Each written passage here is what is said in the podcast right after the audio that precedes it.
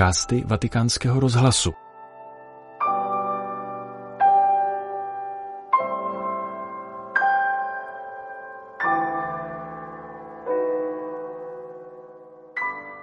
Ve středu 31. ledna papež František při generální audienci pokračoval v cyklu katechezí o neřestech a ctnostech. Jeho šestou část věnoval neřesti zvané hněv. Cari fratelli e sorelle, buongiorno. Oggi ci soffermiamo a riflettere sul vizio della ira. Dobrý den, drazí bratři a sestry. Dnes se zamyslíme nad neřestí zvanou hněv.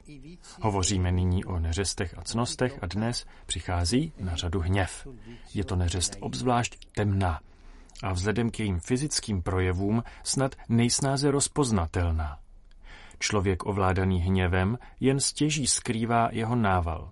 Poznáte to podle pohybu jeho těla, agresivity, dýchavičnosti, sveřepého a zlostného pohledu. Nella sua manifestazione più acuta, l'ira è un vizio che non lascia tregua. Ve své nejpronikavější podobě je hněv neřestí, která nedopřává oddechu. Pokud povstává z utrpěné křivdy, anebo se za takový považuje, často se nerozpoutá proti viníkovi, ale vybije se na prvním nešťastníkovi. Existují muži, kteří na pracovišti svůj hněv zadržují a projevují se klidně a rozvážně, ale jakmile se ocitnou doma, jejich ženy a děti s nimi nemohou vydržet. Hněv je všudy přítomná neřest. Je schopen odejmout spánek a způsobit, že v mysli neustále intrikujeme a nejsme schopni zabránit tomuto uvažování a přemýšlení.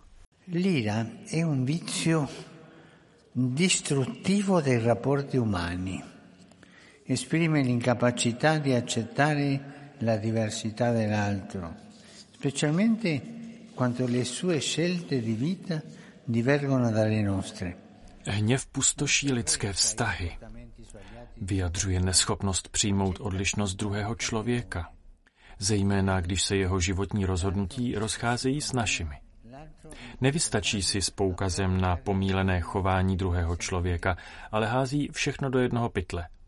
Druhý člověk již sám o sobě vyvolává hněv a zášť. Začíná to tím, že nenávidíme tón jeho hlasu, banální každodenní gesta, jeho způsoby uvažování a cítění. Quando la relazione arriva a questo livello di degenerazione, ormai si è smarrita la lucidità. Když se vztah zvrtne do takovéto úrovně, znamená to, že se vytratil jasný úsudek. Hněv způsobuje ztrátu jasnozřivosti. Jednou z vlastností hněvu totiž je, že nikdy nedokáže časem polevit. V takových případech i odstup a mlčení ještě prohlubují tíži nedorozumění, místo aby ji zahladili. Právě z toho důvodu apoštol Pavel, jak jsme v úvodu audience vyslechli, doporučuje křesťanům, aby se problémem zabývali hned a pokusili se o smíření. Slunce ať nezapadá nad vaším hněvem, píše Pavel Efezanům. Je důležité, aby se vše rozřešilo okamžitě, ještě před západem slunce. Pokud během dne dojde k nějakému nedorozumění, lidé náhle nechápou jeden druhého a vzdalují se navzájem, neměli by noc vydat na pospas ďáblu.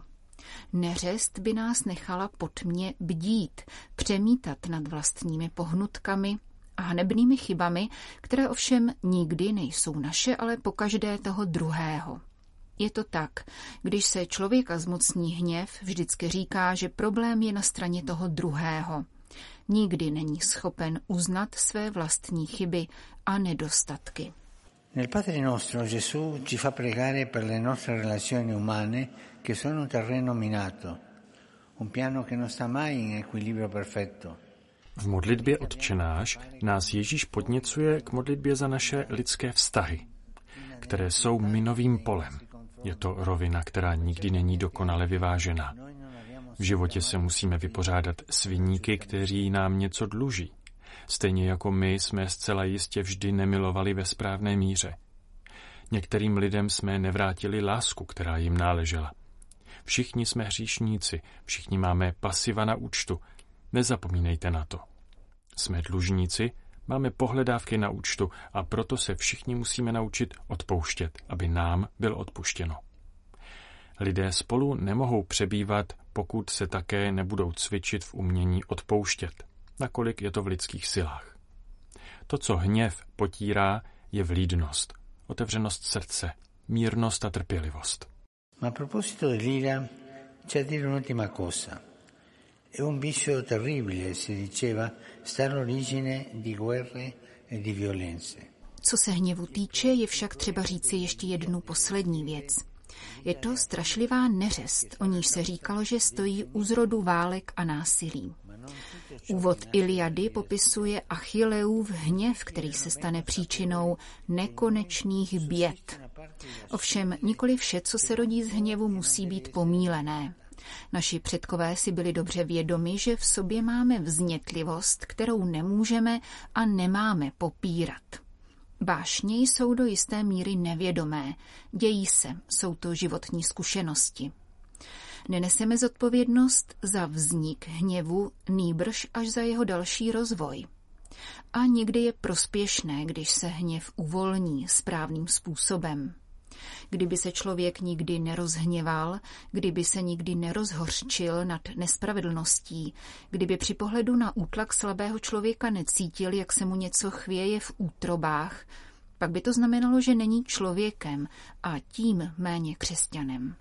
Esiste una santa indignazione che non è l'ira, ma è un movimento dell'intero, una santa indignazione. Gesù l'ha conosciuta Existuje svaté rozhořčení, které není hněvem, ale je vnitřním hnutím, svatým rozhořčením. Ježíš ho ve svém životě několikrát zakusil. Nikdy neodpovídal na zlo zlem, ale ve své duši tento pocit zakoušel a v případě chrámových prodavačů pak vykonal silný a prorocký čin, diktovaný nikoli hněvem, ale horlivostí pro dům páně. Musíme dobře rozlišovat. Jedna věc je horlivost, svaté rozhorčení, jiná věc je hněv, který je špatný. Je na nás, abychom s pomocí Ducha Svatého našli správnou míru svých vášní a dobře je vychovávali, aby tak vyústili v dobro a nikoli zlo. Perché si volgano al bene e non al male. Grazie. Slyšeli jste katechezi papeže Františka, kterou pronesl při generální audienci v aule Pavla VI. ve středu 31. ledna a věnoval jí neřesti zvané hněv. Tento podcast pro vás ve Vatikánu připravili Jana Gruberová a Petr Vacík.